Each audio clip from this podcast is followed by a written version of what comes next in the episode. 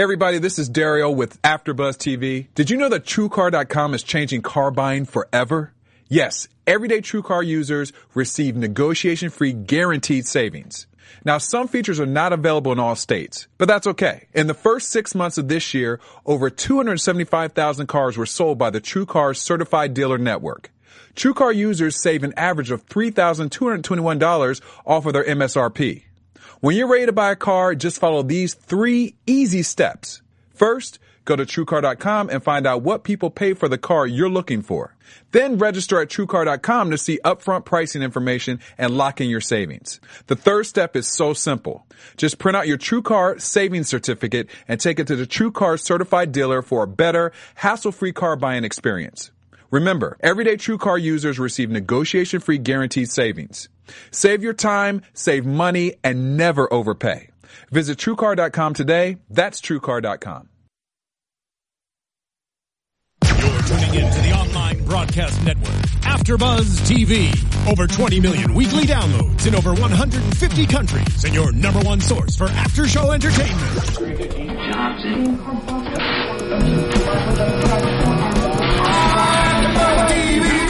TV, the destination for TV superfans, producing aftershows for over 300 of your favorite TV shows, interviewing celebrities and showrunners, and bringing you behind-the-scenes exclusives. All thanks to E! Entertainment's Maria Menounos, producer Kevin Undergaro, and internet leader Akamai.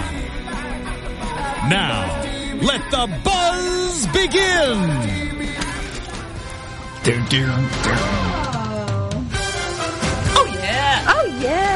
Oh yeah! Welcome, After Buzzers, football fans. Monday Night Football, Week 7. We had the Steelers versus the Texans. I'm your host, Christina Kaplan. I'm joined by... I am Kevin John. And I'm Steph Z in the house. Yeah. Hold on. That is swaggy Steph Z. Yeah. Come on. Swaggy Steph Z. I love our fans. They're real nice to me sometimes. I try my best. All the time. We know Steph Z is the number one on this panel here. She's already getting texts from fans right now. Oh, gosh. Come on. I'm not. Let's go back to football. It was an awesome game tonight. Yeah, it was super fun. Yes, like I said, Texans versus Steelers. Steelers won 30-23. So I was not right in my prediction. I was taking the Texans. Oh, yeah, I can see Can we go back and verify who said who again? I'm coming. No. Well, by the way you're saying it, I'm guessing you picked the freaking Steelers, right? Well, you know, I'm just curious. Actually, let me just we need to make a little mention of the slaughtering that happened this weekend and Peyton Manning setting the new record for touchdown passes with 509, passing up Brett Favre and on his way murdering the 49ers. I like how you added in the annihilation of the Niners. First of all, let me say this about my Niners, okay? Wait. Before you say it, I texted Kevin that day and I said, yikes. And he said, we're a second half team. And in the second half, they just... You know what, though? That is true. That is very true. I can verify that. But you got to realize, the Niners, they knew the historic moment of that day. Oh, so they just let Peyton have it? They understood the prestige behind that award. They could have scored one more touchdown and he still would have got it. They wanted to be very humble.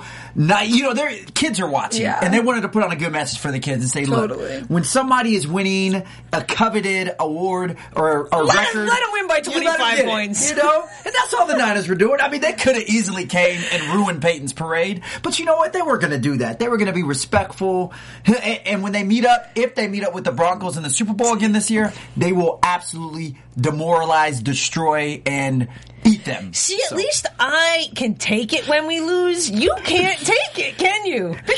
No, I'm saying this. Okay, am I taking it first of all? We got Percy Harvin. Yeah, we have another exciting point for our Jets fan here, but I want to know what you think of this, because let me give you a little bit of backstory that I found out is that Percy Harvin got into an altercation with Golden Tate and Russell Wilson. His bad attitude. Yes. And, you know, apparently he didn't make a lot of friends in the locker room. He didn't know a lot of people. He came into it kind of a hard guy to get along with. If you think about the Jets, and I love my Jets, I bleed green. I would have never known.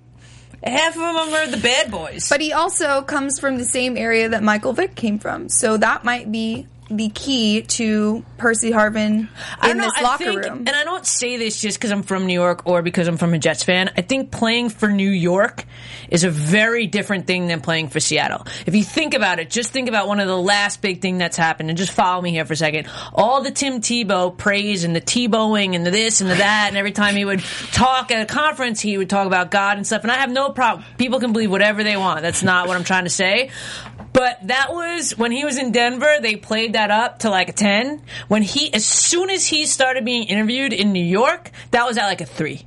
Like, it's just a completely different thing. And the fact that he's got a bad attitude, cool, let him take it out on the field. Like, I feel like in New York, like, they're not scared of that. If the guy can play ball, let's figure out what we need in order to play ball. If he wants to punch somebody in the locker room and they punch him back, and if on the field they can play, sweet, we're happy. I completely understand where you're coming from, and I admit Percy Harvin is probably one of the most just explosive, feared playmakers in the NFL. But you have to look at it like this as well. It's a team sport. So that team camaraderie, that chemistry, that bond in the locker room is critical, because you've seen it with star receivers who were cancers to the locker room. Terrell Owens, all right? And you've seen what happened to him. Great player, one of the best of all time. Randy Moss, towards the end of his career. But I'm saying I just don't think it's going to fly as much there. Like, I think he's going to have a... Like, he's like, I'm going to New York. So I need to, like... Well, geographically, that's where he's headed. Yes, right, but also... I think it's different. I mean, we'll see. I know. And there's so many other factors, too. Like, is he really going to make Geno Smith step up his game? Who knows? Well, that's what I'm interested to see, is that dynamic between Geno and Percy, because Geno's had a little bit of a hothead lately. So I'm wondering... They almost beat the Pats. Well, I'm wondering how that dynamic is going to form, whether it's going to be, good, they're going to click and... It'll start flowing, helping their offense out, or if they're going to butt heads. The thing is, when you have somebody like Percy Harvin, who is a triple threat, I mean, he can line up anywhere. He can line up in a backfield. He can line up as a receiver. Hell, he could even do wildcat and line up as a quarterback. So when you have somebody that is that agile and that multiple threat, that takes pressure off the quarterback. So Geno will be able to get in the groove, throwing screens to Percy Harvin and just allowing Percy to do what he does best. So I think it's an addition to Geno Smith. I think it's an addition to the Jets, yes. The name is escaping me right now. I was trying to look it up. But actually, what I want in a perfect world would be Geno not to be able to show a difference now that we've got some good receivers there now. Like our offensive line, sure, he could have more time, whatever. We've got some good receivers there. And I know we want to move on, but I've heard as far as last week that the Jets are in the position maybe to get the Oregon quarterback, his name is escaping me. Oh, Marcus Mariota. Yes, that's exactly it. Yeah. So I want Geno to suck it and then us get a new quarterback and get maybe a new coach, maybe a new general manager, and fresh start. Well, I'm going to take it up a step further. The latest exclusive that I heard, as far as the Jets quarterback situation is going, is, get this, coming out of retirement, Brett Favre is actually going back to the Jets to regain the record back from Peyton. True story. It was all... No way. I just want to see your expression. I'll take Brown. I'll take him as a quarterback. Do you see that throw he threw today? I'll take him. I know, right? That was sweet. Great segue, too. Yes. Yeah, so I was going to say, speaking of triple threats, perfect, we can talk about Antonio Brown and that outrageous play. And left-handed. And, yeah, and the Steelers also had another potentially outrageous play with that flea flicker that they attempted. It didn't work out. But I kind of love seeing those. And it all kind of sparked, I think, from the the Seahawks-Rams game, where did you see that fake, where they faked him out on the punt and the guy returned it for a touchdown and they won? Yeah. They beat the Seahawks. Yeah, exactly. Which is actually funny because it was, I guess there was two fake punts if you look at it in that game. Mm-hmm. The one that the guy read back and then the other one that the Rams did to seal the victory at the end where the punter threw it. But, you know, you see a lot of that. And it's with fake punts, you don't see this much. I think the last time I saw that actually executed was with Devin Hester and the Chicago Bears about 3 or 4 years ago when he did the same thing. But it's funny because... But, yeah, that was in 2011, and it got... But it got returned, or it got reversed, or whatever. There was a flag on it that negated the... But, yeah, so... And that one was executed well. But it's funny because when you're out... Because I played special teams in high school when I wasn't the equipment manager or the towel holder. They allowed me to play. So, you know, the thing is when you play special teams and you do like a punt return or kickoff return, it's easy to get psyched out because it's hard for you to follow the ball. As soon as that ball snapped, you're just running and aiming to whoever the person is. So whoever's back there that you think the ball's going to, you're running after because you can't see the ball. And it was just so well done how, you know, he was on the left side of the field and psyched him out. And plus, Seahawks are my division rival, so I was so happy to see them, you know, lose in humiliating fashion. Yeah. Well, the Steelers, you know, had a slow start tonight, but I think aside from Antonio Brown, Le'Veon Bell was also, it was those two, they were the standouts for this team. Yeah. Also, an important stat is Brown has now surpassed Jordy Nelson as #1 ranked in the NFL for receiving yards. He's got, where did I write that down? He's got a crap load of yardage that he's accumulated through the years. Talking about the Steelers, too, while you find that, let's talk about Bryant. Rookie boy. You see that great, his first catch in the NFL is a sick bomb touchdown. Yeah, that was pretty awesome. That just makes me so happy. And it's so, like, how the other guys all run over him, too. Like, it's just so awesome that they're all so aware of, like, when, you know, Peyton Manning makes a record or, you know what I mean? Like, it's very, like, even though they're on a team. Did you see what the Broncos did to Peyton yesterday after he got that record? Yeah. They were playing keep away. That was awesome. But it's like, because they love it. But, they obviously were, you know, praising him. So Brown now has 719 receiving yards this season. Le'Veon Bell is behind DeMarco Murray and Arian Foster, #3 in rushing yards this season. So the two of them combined, they both had monster games. Brown had 9 receptions for 90 yards. Bell has 8 receptions for 88 yards, a touchdown, 12 carries, and 57 rushing yards. Right. So do you think those two guys are the most potent running back wide receiver duo in any offense in the NFL right now?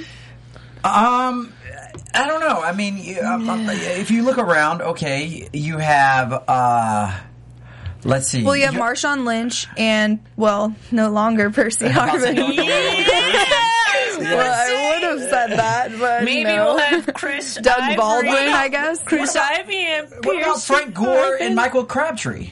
Colin Kaepernick, if we're going to go back to the 49ers, Colin Kaepernick is a particular quarterback in that he will choose one receiver, 2 receivers to throw to the entire game. So Crabtree, as good of a receiver as he is, I feel like sometimes does not translate because Kaepernick doesn't throw to him, or he'll give him a couple targets. Makes the clutch plays. But then he'll have those big games where he's throwing to him the entire game. So that's why I'm basing it off of these rankings, the in crazy amount. I mean, obviously DeMarco Murray is crushing everyone in rushing right now. He's 7 games with 100 plus rushing yards, never been done before.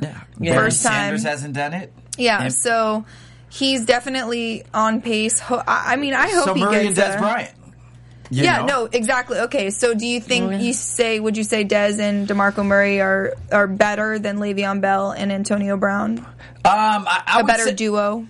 As far as, you mean right now who's hot or just in general? Like, who would I take? So far this season, what you've seen between those 4 guys. I would take Bell and Brown. I would take Bryant and Murray, and the reason why is even though Bryant, if you look, what was it, the game before last when they beat the Hawks, his stats were not out of this world, but he had some of the most critical catches when the game was on the line. If you looked at the Cowboys game before that, it was the overtime game when Bryant had that ridiculous catch over. I mean, even at the Giants game this weekend, he makes plays. Exactly. Yeah. It's like the ball's going to him. It's kind of happening. He's very consistent, and I feel like they're and maybe not age wise. Like I don't mean that, but they're an older team, so they might know each other's strengths and weaknesses more, so they know how to play off those. But Man, yeah, the Cowboys beat the Giants, too.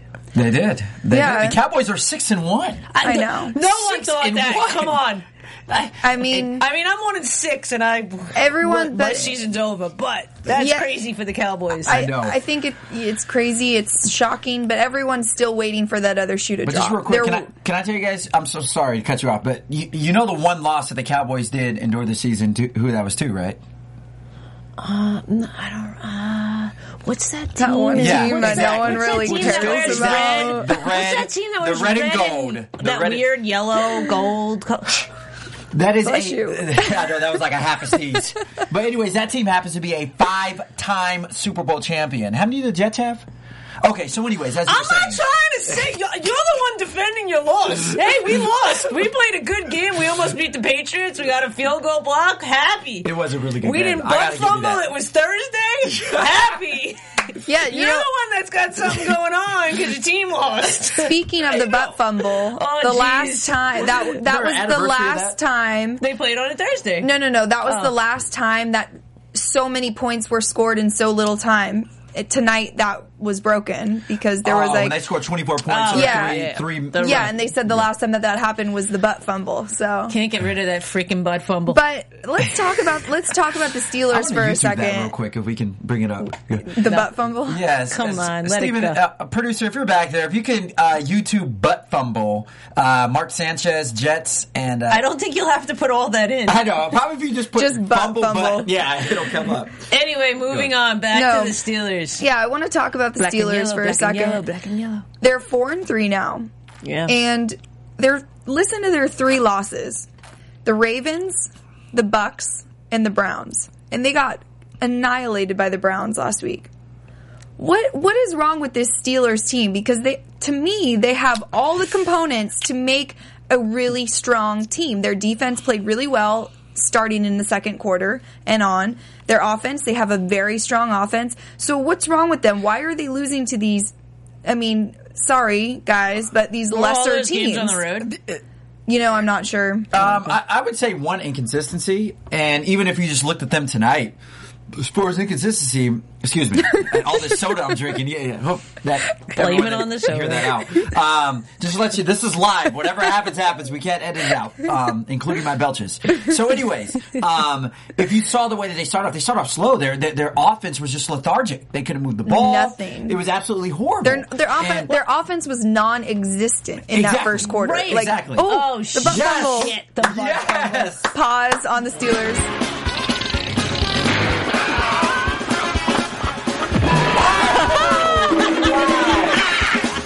Wow! You gotta be kidding me. Boom. Just one more. Oh. Boom. Wow. Yeah. And that's the team you cheer for. That's amazing. That's pretty bad. Thank you so much, Steve. See, the sad thing is, though, if we would have put that out, if that was a 49ers, you would have left. You would have got up and walked out. At least they could laugh. True. But you know what? That would never happen to the 49ers. Oh, stop it. I had a good point about that, was that in this game as well, the Steelers didn't create all that momentum without the help of the Texans giving it to them. We had we had turnovers. Yeah. You know what I mean? We had a big momentum changer. Exactly. They got the ball on the 3-yard line twice, so the 3 and the 8. So it's like, it's not like they just turned it around and got 3 and outs. And, you know what I mean? Like, it was like if they couldn't score points and turn that turnover into points when they get on the 3 and the 8, then Jets. I think that turning point was when Timmons sacked Fitzpatrick.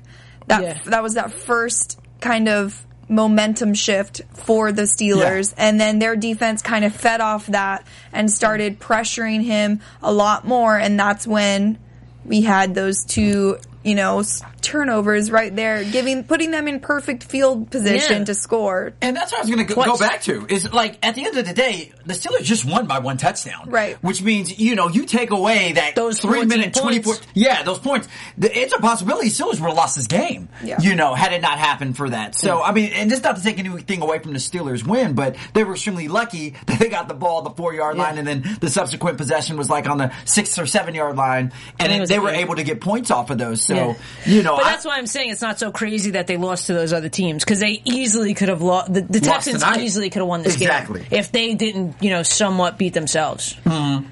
Yeah, I love Fitzpatrick.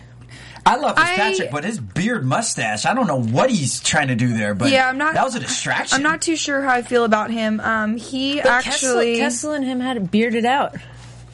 You said who to him? Kessel? Kiesel. Sorry. I knew I was saying it wrong. Kiesel. So Fitzpatrick is one of two quarterbacks, Kyle Orton being the other one, to start for five different teams. I mean, you can call him a journeyman if you want to, but...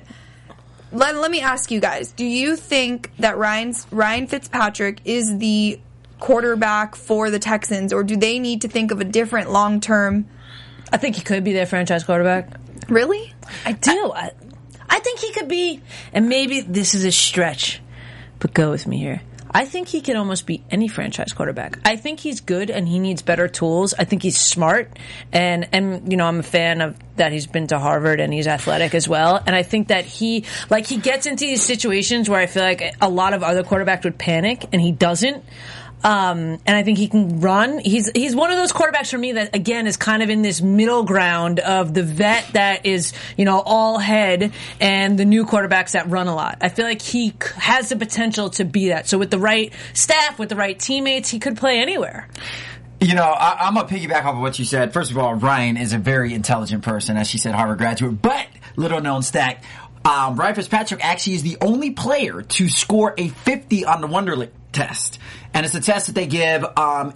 Oh, no, he got 49 out of 50. Well, he got 49 the second time around. Oh, the first time he got a 50, and then they did make him take it, because he scored that in like 8 minutes or 9 minutes, was like another record time, and then they had him take it again, he got a 49 the second time, but still, 50 and 49, that's a 99 out of 100 two times. Nobody has even scored, you know, as I think a 48 or 47 is the second highest score. I could be wrong, but he did get the highest, so that just is a testament to how brilliant this guy is. Right. So, with that being said, yes, like Steph had said, I agree that he could be a franchise quarterback because he has a brilliant football IQ, and that's one thing that separates the geniuses from like Peyton Manning. Brilliant football IQ, Andrew Luck. So I think, you know, that's one thing that he does have to his benefit. And he has the athleticism too. He does have the athleticism.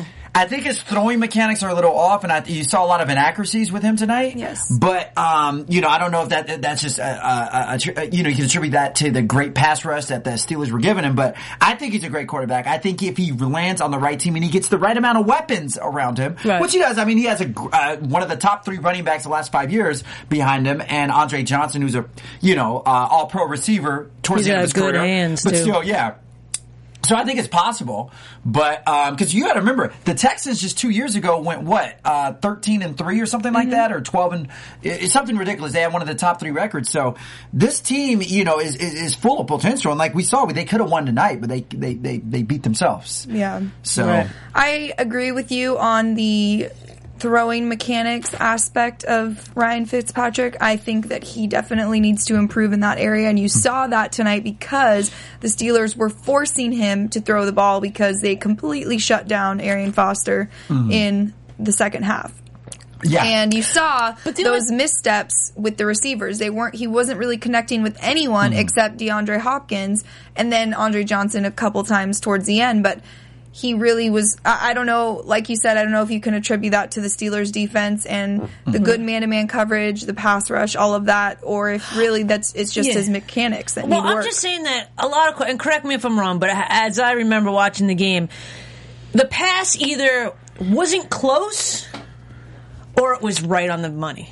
You know what I mean? Like, it was like maybe they ran a different route or this, that, you know what I mean? Like, but, like, when I watch the Jets, for example, and I'm not just trying, like, the passes are, like, just a step too far or kind of behind him so he gets clobbered or here or there. You know what I mean? Like, I feel like Fitzpatrick, a lot of his passes are either on or, like, clearly there was a breakdown somewhere. Like, he had, you know, the defense in his face and he couldn't see. Like, there's something rather than just, like, inaccuracy all over the place. Well, yeah, there was a couple that it was definitely the receiver's fault. Yeah. They should have had some drop balls. Yeah, should have caught the ball, you know, stuff like that.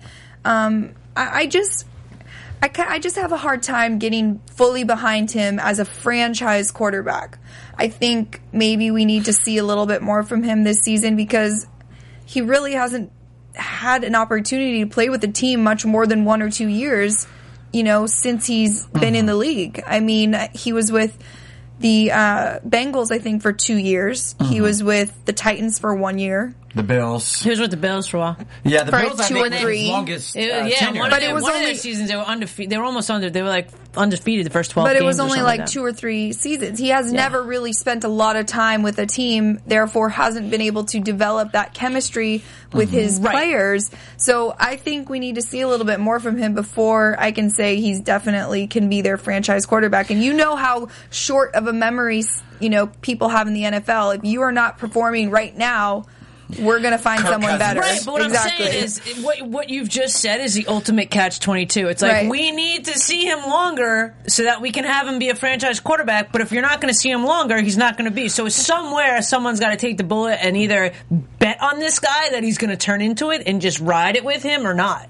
Well, you can see the potential there. I think that's his only saving grace is that you can see that there's potential there, so maybe they will continue to give him a little bit more. My only thing, though, is once you get to a certain age, at quarterback, you need to, it's enough with the potential and to start the results. You know, usually your first 5 years, that's pretty much what they grade you on. That's why the Jets stuck, and not just to go to the Jets because but that's why they stuck with Sanchez for that period of time because they were like, okay, he took us to the AFC Championship our first 2 years. This is someone we're banking on. He didn't take us in. He's what held us back from getting to the freaking Super Bowl. Can we just get that straight? Okay, okay. Santonio Holmes' catch was one to help you guys go to the AFC Championship. But at any rate, you know. Had a great defense. Not to go Jets on you, but anyways, you know, I think you have to stand behind a quarterback and support them. But if you don't start to see that within 3 years, because like you said, it's a very short attention span, or not attention span, but they give you a very short window in order to make impact.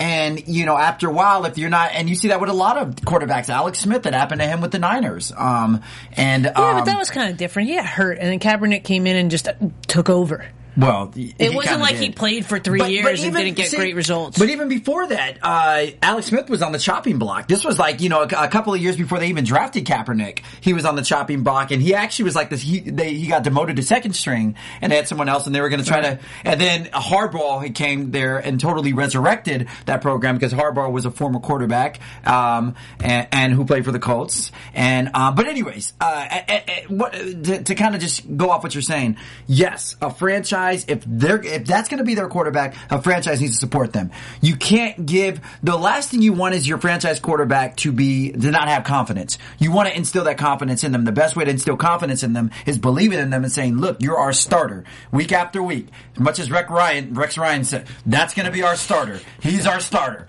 You have to say that. You got to instill the confidence. Right. It's I think honestly with the quarterbacks too, and this is interesting for me, more and more of the rookies that are picked first, second, third in the draft are becoming franchise quarterbacks. And again, I think we talked about this last week or the week before that it's the whole caliber of competition is kind of changing. Oh, yeah. You know, like, I don't know. Like, if you look at, like, Russell Wilson, he's still kind of new to the game. He's a franchise quarterback. Andrew Luck, franchise quarterback. Kaepernick, franchise quarterback. Like, the newer, the people that are getting switched around a lot are the quarterbacks that kind of been around for like 6 to 10 years, like in that have always been kind of the second string backup like quarterback. The second string that got to then go because someone got hurt or whatever. But the guys that are coming in, rookies being stars, are kind of the ones that are making it now to the franchise, which is... Go ahead, what are you going to say? Yeah, no, I agree. But, I mean, you have to look in the NFL, you have to look at the formulas that work for having franchise quarterbacks. You know, if you look the last 10 years of people that have won Super Bowls. Ben Roethlisberger, franchise quarterback for the Steelers. Eli Manning, New York Giants franchise quarterback. Drew Brees, franchise quarterback for the Saints, even though he was with the Chargers prior to that trade. But look at Russell Wilson last year. He's franchise quarterback, but he's not been around nearly as long as any one of those people. Yeah, but then again, actually no, because Ben Roethlisberger, he run his first Super Bowl. I want to say in his second or third year with the Steelers. He was fairly new into the league. So, I mean, I think what it is now you just have a lot of these newer players coming in, like you said, Andrew Luck and Cam Newton and Blake Bortles, Blake Bortles. Like they're all. You know, it's a different caliber of quarterback. Well, yeah, Johnny Manziel, even though he hasn't played one down this whole year yet. But at any rate, that's another story. Yeah. Don't get started on Money Manziel over there. Hey, he is one of the most explosive college quarterbacks ever. I'll say that to anybody. Yeah, on but college, just he is. I would take Johnny Manziel over Peyton Manning in college at University of Tennessee. I will take Johnny Manziel over Russell Wilson at Wisconsin. I'll take Johnny Manziel over any college quarterback ever. I said it. But you can, you know, attest to that.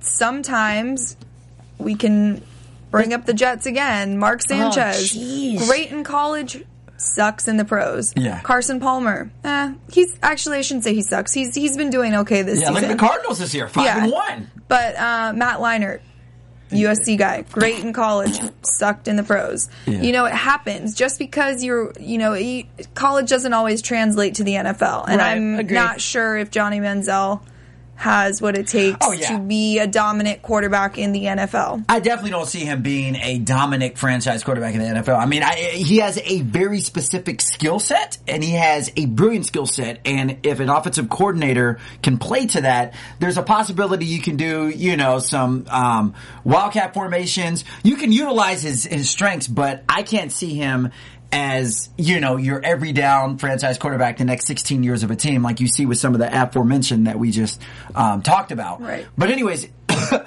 to what I'm saying. I can't remember when we had a franchise quarterback. The Jets, Vinny Testaverde. Kenny O'Brien, Richard Todd. Yeah, Joe Namath. Well, hello, that was like... that was before we were born, but yeah, still. Yeah, we could, I don't know. I mean, I think, and it's funny you speak, that's a good thing to talk about, the Jets, because obviously you guys have been turmoil on your franchise quarterback since, 2000? I think it is, or 2000. Well, and the point being, I think if we would have gotten an Andrew Luck, or any team that gets, look at the Panthers before Cam Newton came there. Yeah. Terrible, But, anyway. So, on the subject of quarterbacks, let's talk about Ben Roethlisberger now. What did you guys think of his performance tonight, Kevin? I'll start with you. With his performance, I don't think he didn't do anything bad per se. I don't remember him really turning the ball over a lot. I don't believe he had any interceptions. No. I'm going to reference that right now just to make sure I know what I'm talking about for those watching. Yeah, no, he didn't have any interceptions. He did get sacked. I think three times. His stats were modest: 23 of 33, 265 yards, 2 touchdowns. So a typical Ben Roethlisberger game. I mean, he makes the throws when it matters. Yes. Or if not, he'll throw it off to Antonio, and Antonio will make the throws when they matter. But at any rate, he ran an efficient offense, and they needed to chew up some time, and they needed to control the ball in the second half. He was great at doing that. He stepped into kind of a game manager role in the second half, and you just really see the maturation of Ben Roethlisberger through the years, particularly tonight. He controlled the offense, and once they got up and got going, you didn't see him trying to go for the Hail Mary or try to go for the being extremely ambitious. He didn't turn the ball over. And that's all you can ask, especially when you have the lead as a quarterback. Your main thing is not to turn the ball over and to continue running efficient offense. And that's what he did. I felt like he was very accurate with his passing tonight. He's got a cannon of an arm. He can really throw it.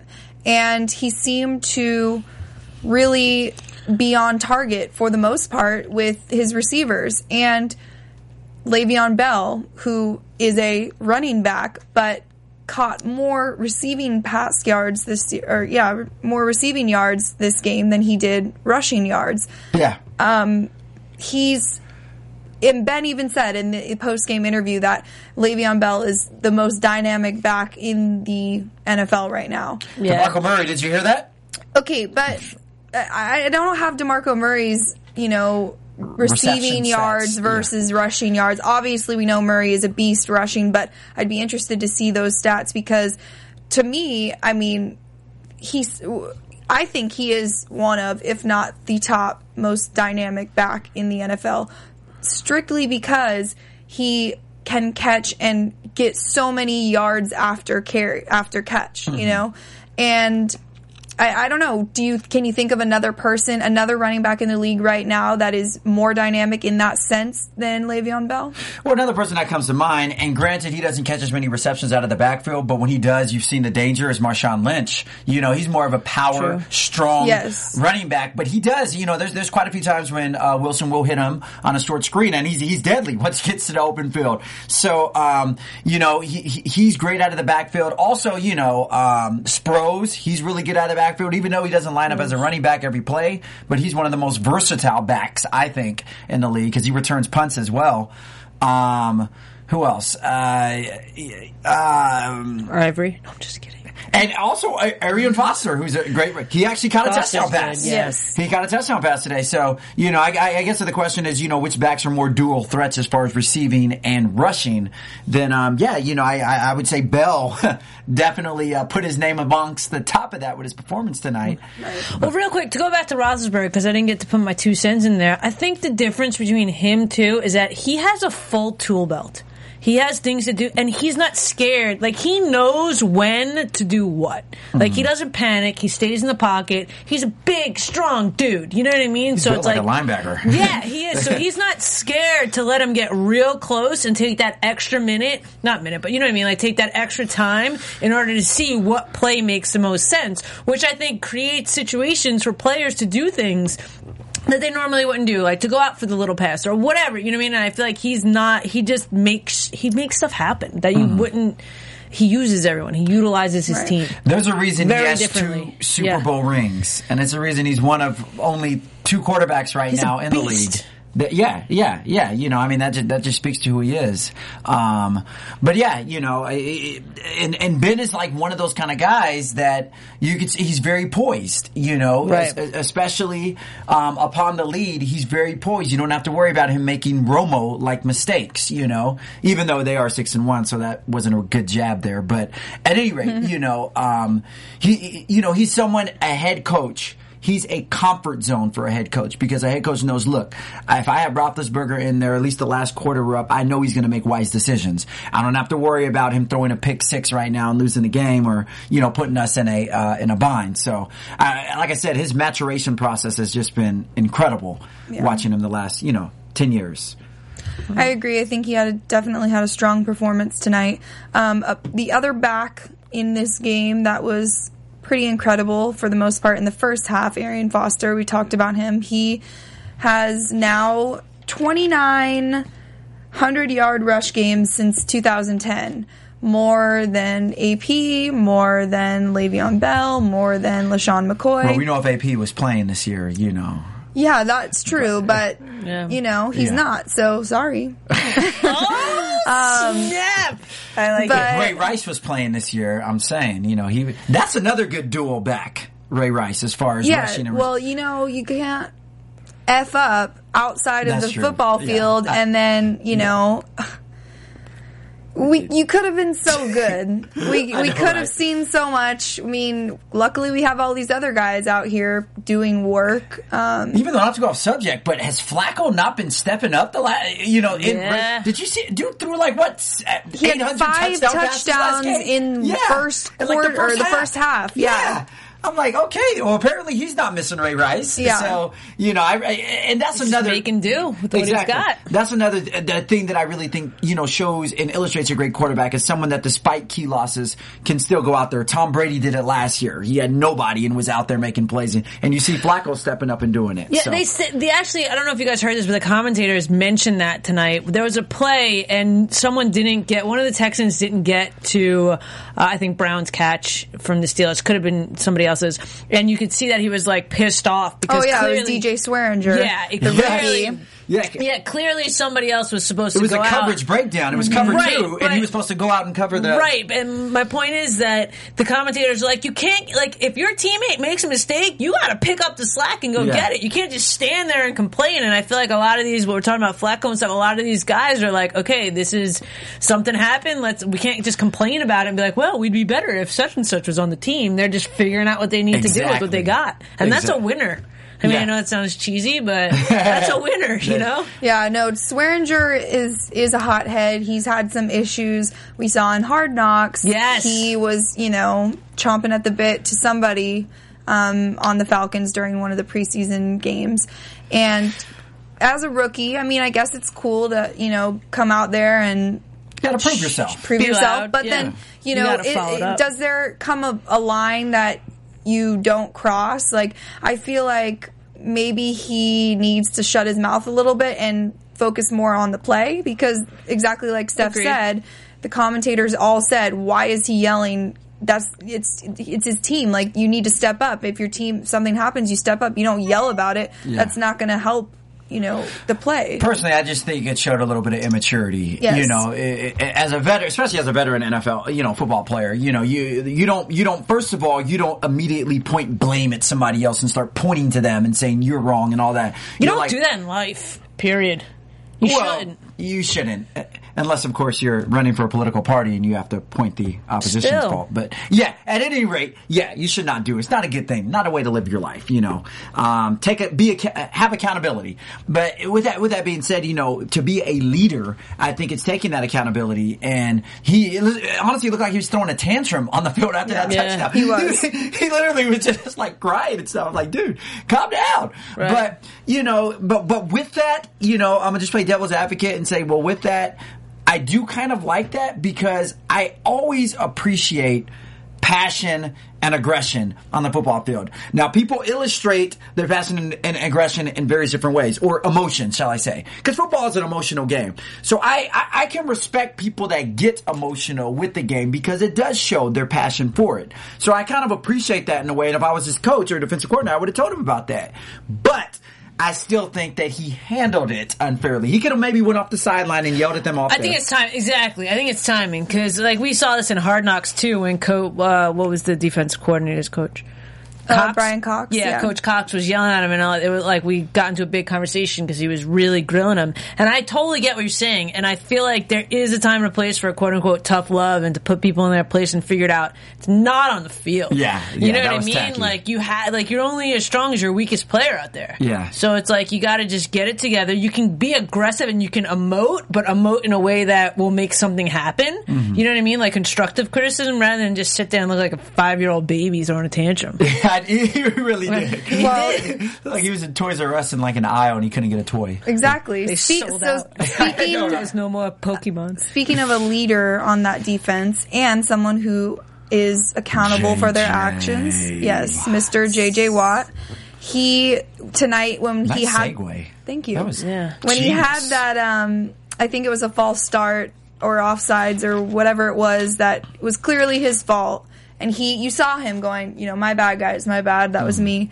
And being accountable, like, okay, yeah, I screwed up there, but let's move on to the next play. Actually, previously, he had just sacked Roethlisberger, and then he had that, I think, maybe adrenaline going. He kind of was just, like, amped off that sack. But my question for you guys is, do you think J.J. Watt is a legitimate MVP candidate? You know, I'll put it like this. First of all, we know historically getting an MVP as a defensive player is very rare. There's only been extremely two. Lawrence Taylor was the last defensive player in 1986. Exactly. For the Giants. And but I think part of the reason is because we're such an offensively productive league now, if you look at, you know, the way that the league is from back then. So, as a defensive player, the way that the game is played now, as a defensive player, can you single-handedly have that much of an impact where you can win games through your defensive abilities? And nowadays, or at least nowadays in the NFL, you see great defensive players, don't get it twisted. But it's very difficult now to have a defensive player that can single-handedly take over the game and prove that he's the most valuable person, not just on that team, but in the league. So I think it would be difficult. Now, is that fair to defensive players? No, that just means that they have to be extreme. They need to, you know, step up. If you got 8 interceptions last season, get 12 this season if you're a defensive back. But, yeah. But as difficult as that is, I think he could be a candidate. I mean, some of they were saying like he caused like 14 turnovers already this season. Like he's just, I don't know if he's on track for the same amount as LT, but he's got a lot of stuff. He's just a beast. He deflects pass. He gets in there. He's a leader. And you know what? I think that I get it. Like, offense wins games. Defense wins championships. Like, why should that be so hard to believe? Okay, now this is the one problem. The Texans probably will not be winning any championships this year. And a lot of times when the MVP is given out, how the team does kind of plays into effect of who gets the award. It can play into effect, but it also can work for his benefit because he'll stand out a lot more because he's the only thing on that team making big things happen. Let me give you guys a couple of stats on Watt. Break it down. So he is the fourth player in NFL history and the first in more than 50 years with a touchdown reception, interception return touchdown, and fumble recovery touchdown. He is the first defensive lineman with 3 touchdowns in a season since William the Refrigerator Perry. He had 3 rush touchdowns for the Bears in 85, yes. Oh, I was like, his number was not 85. No. Oh, yeah, he was 72. 72, No defensive lineman has ever scored 3 return touchdowns in one season. So I think these are all of the factors that are adding into his candidacy for MVP because nobody else in the league, no other defensive player is doing anything like this. And Watt almost had an offensive touchdown tonight, except Arian Foster caught it instead. He was right behind him, though. He lined up on offense. So I think those are all of the factors that are adding to whether or not he is a legitimate candidate. And I think those factors are saying that his team thinks he's a legitimate candidate. You know, like, there was no reason that he needs to go in for a little pass into the end zone. You know what I mean? Like, but if he had that statistic as well, it only helps the case. Right. I mean, I don't know really much how much that would help his case on a defensive end, the fact that he lined up at tight end and scored a touchdown. Yeah, but just said he's an MVP and he's versatile and he can use him anywhere. Okay, let me see him play quarterback. Right. Let me see him kick field goals. Right. But anyways, you know, okay, so if you're making the case for extreme. I just wanted to. But if you're making the case, okay, for who the best utility player is in the NFL, okay, yeah, but I mean, do we grade an MVP off of all the things that they can do? Because, for example, we've seen Percy Harvin do a lot of things. We've seen Darren Sproles do a lot of things. But I think it's by what you do, how does that affect your team and how does that produce wins for your team? And if you, by doing all these things, are not producing wins for your team, then at the end of the day, how valuable are you? Right. And I think that the reason why his name is being thrown into the conversation, aside from those stats and all that stuff that I mentioned, he is the only defensive player doing that in the NFL right now and in recent years. So I feel like they kind of have to throw him into that. Yeah. At least in the conversation. Who else do you think it would be at this point? Right now, if you had to pick 3 other people. The MVP of the league now, I'd say Phillip Rivers or DeMarco Murray. What about you? I would say Aaron Rodgers. Because Aaron Rodgers. That came as a shock. That fake spike 2 weeks ago sold me. But no, I would say Phillip Rivers, obviously, because, I mean, just look at his stats and his W's. I would say DeMarco Murray, and I would say... so you'd say what she said. Basically. Okay. And I would say, but see, I wouldn't say JJ Watt though. I would not put it in. And first of all, I'm not knocking by no means JJ Watt. You know, unequivocally the best defensive player right now. If he doesn't win MVP, obviously defensive player of the year or other defensive awards, clearly he's going to sweep up in. But you know, when you look at other things, when you look at who else is playing good football, it's like who else is winning for their teams and who else is doing things that is making their team win. And I look at people like Murray. I look at people like Rivers. Even, you look at people like Geno Smith who are pathetic. I just wanted to say that. That has nothing to do with what we're talking about. But, I love you, Steph. But at any rate... Hey, man, I don't take it personal like you. I'm all good. You can hate my team as much as you want. We're terrible. But I still...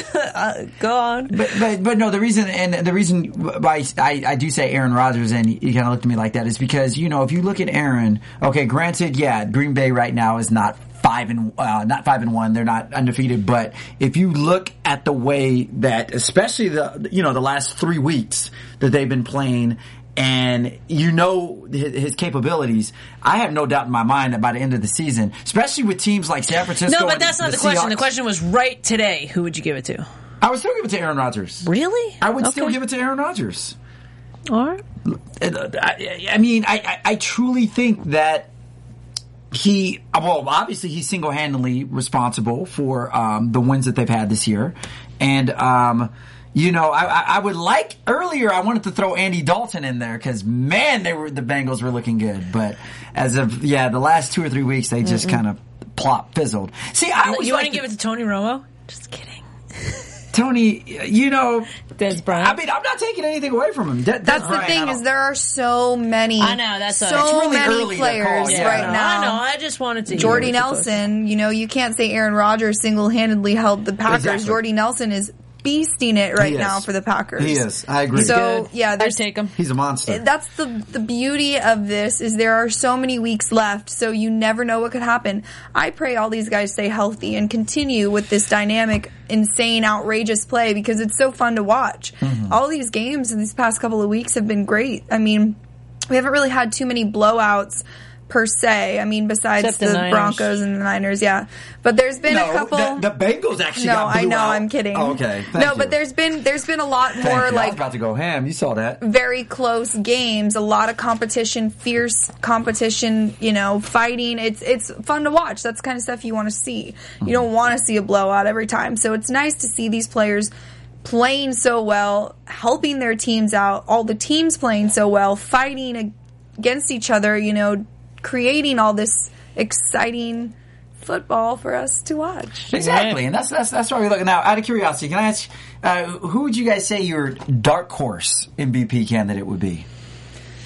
By the way, Tony Romo would be a good one. Yeah, that's what I was gonna say. I think you know, I want Tony Romo to do good this season. As much as, like, I don't know, I kind of want him to do good. I'll just leave it at that. Okay. That's what I don't know.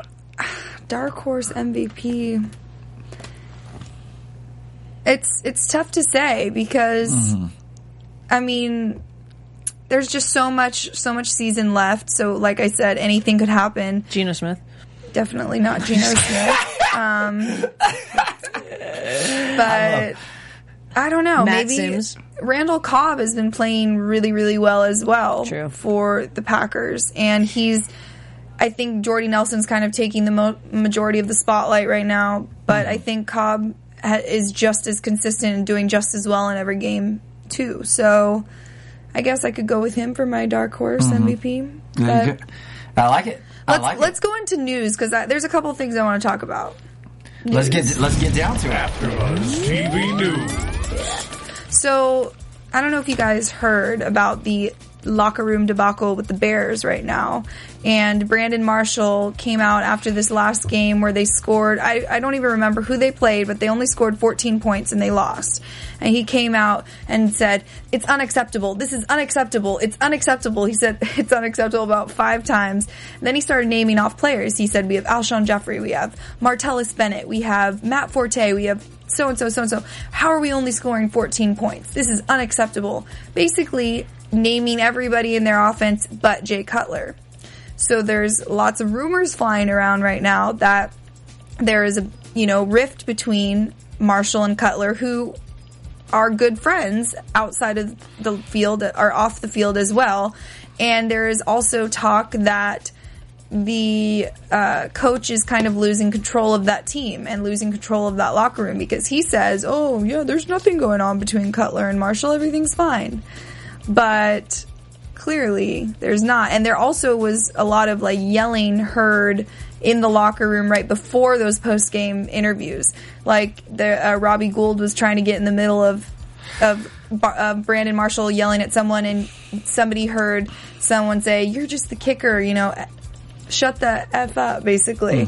And so there's just a lot of turmoil in that Bears locker room. What are your opinions on that? I feel like I heard there was always drama with Marshall, because he was at the Dolphins before now, and, like, keeping rivalry with the Jets, we always keep track of them. So I feel like I've heard, like, other Yes, when he was with the Dolphins, he was kind of a train wreck. And he has come out, he has bipolarism or bipolar disorder or whatever, and he has now kind of gotten a hold of that and is, as far as we know, taking his meds consistently. Yeah, I always heard that there was stuff happening. Right, so prior to moving to Chicago, yes, there was a lot of issues with Brandon Marshall, but since he's been in Chicago, it's been a very good environment for him until now, and these kind of, you know, things are coming to light. I kind of agree with him in one sense, though, because they do have a tremendous amount of talent on that offense. So I wouldn't necessarily say it's Jay Cutler. We just talked about the Bears a few weeks ago and how great Jay Cutler played. So this is the thing. Let's just get down to it. This part of the season, we're going in week 7, week 8. Okay, we'll be in week 8, correct? Yes. Coming up this upcoming week. Thursday. Yeah, you're pretty much halfway through the season. There's only 17 weeks. We're week 8 through, and this is the part of the season where things start to play out. You know, as far as, okay, teams starting to realize that their chances of making the playoffs are pretty much slim. Some teams have pretty much already been eliminated, or all but eliminated. So, you know, it's a very high emotional atmosphere right now because everybody wants to win. You know, by this time into the season, things should be clicking. That chemistry that you went through with the preseason back in June, July, August should be clicking. You shouldn't be halfway into your season and having these problems where you can't execute on offense, or where you have players that aren't, you know, doing their respective jobs efficiently. All that should have been done with a long time ago. So I think for Marshall, and it's not to excuse his behavior, but but like I said earlier, the emotions of the game. I think, well, as we see, Marshall's a very emotional player. We actually started before he got to Miami when he started off on Denver. Because everyone wondered, why did they trade Marshall from Denver to Miami when he just had one of the best years of his life there? But somebody like that, kind of like a Terrell Owens, unfortunately that's very emotional, can be cancerous to a locker room. Not saying this can happen with Percy Harvin, but you do have to realize these kind of individuals can, you know, ignite that kind of issue in the locker room. So, well, believe me, also too, and I feel bad a little bit for Brandon Marshall because he's had a past. We all jump to that he's just like, there could have been something that set him off. Like there could have been. There's, of course, not everything we read is true. Like, let's be clear. So it's but that was his interview. So he clearly said all that stuff. It is true. That, but you know what? Right, but who knows what happened right before that? Who knows what was said before. Right, the provoking whatever. So it's like, I feel like just because this guy's had problems in the past, we're so quick to point the finger at him rather than be like, well, what happened? Did something happen on the field? Did something happen here? Like, I don't think just out of nowhere, he just went into the locker room and started screaming at people. No. I'm not pointing the finger at him. Like I said, I agree with him that something's wrong because they do have so much talent. They should be able to produce more than 14 points a game, but I don't agree with how he handled it. I don't think he should have said all of that and named all those names to the media, because of course that's just going to cause all kinds of drama and ignite some feuds that maybe weren't even there in the beginning. But when he was saying the name of the names to the media, he was giving them props, saying, "Look, we're a great player. We have you. You're a great player. But he named everyone on the offense but Jay Cutler, basically saying that it's Jay Cutler's fault that they're playing bad. I don't know whether or not that was an implication. It clearly could have been. But at the end of the day, I just look at it as just motivation. That was just his way of motivating him. Did he have to publicly do it in front of reporters? Right on there? No, but at the end of the day, he's saying, look, guys, we're a damn good team. We have some damn good offensive weapons, and there's no reason why we damn cannot be winning. Yeah. And that's just what he always said. You know, he was like I said, he doesn't always say the brightest things at the best times or say the appropriate things at the best time. But I understand where he's coming from, and I actually support him on the statement, and I hope that the Bears use this as fuel to motivate that locker room. If there are any issues in there, to use this to bring some, you know, amicable cohesion. Yeah, cohesion. Or resolution. Resolution to it. Thank you. Right. Everyone, please look at this new graphic we have. This show is now called Kevin John Talks About How His Teams Are the Best. So speaking of teams that are best. With Steph Z, who likes the Jets that suck. Let's move into predictions. All right, let's do it. And what do we got for next week? What predictions. Where's our music? Steven. See, he's so busy Steven's over there busy talking about the graphics. Yeah. Now, speaking of that, hey, give Steven a break. You can only do so many things at once, guys. Yeah. Don't be picking on me. I thought you were Inspector Gadget. Yeah. Go, Gadget. All right, so next week we have the Cowboys and the Redskins. And there are rumors circling that RG3 will make his comeback for the Cowboys game. Absolutely not. That would be the worst decision, worst idea. When they try to put him back, it would be a bad idea, but I don't think that I wouldn't put it past him for doing that. What's the point? See, that's the problem with the Redskins. They never give RG3 time to fully recover and rehabilitate his ankle. They keep trying to rush him back in there, and they keep getting the same result. What's the definition of insanity? Doing the same thing over and over again, expecting different results. Yeah. Redskins, Gruden, if you're listening, take note. Let RG3 rest. I know that they have some quarterback controversy with Kirk Cousins and Colt McCoy. Yeah. And I understand they're trying to get that worked out, and that's kind of the reason they're trying to arrest RG3, but please, take your time with RG3. Who do you think's going to win? Cowboys. Yeah. Easily. Steph? I'm going to go with Cowboys. I will third that and say Cowboys. I might think the Redskins are going to win, though. I feel like Tony Romo's due for a butt fumble. He's not Mark Sanchez. I just don't think that the Redskins have enough to defeat the Cowboys with the momentum. Where are they playing? In Dallas.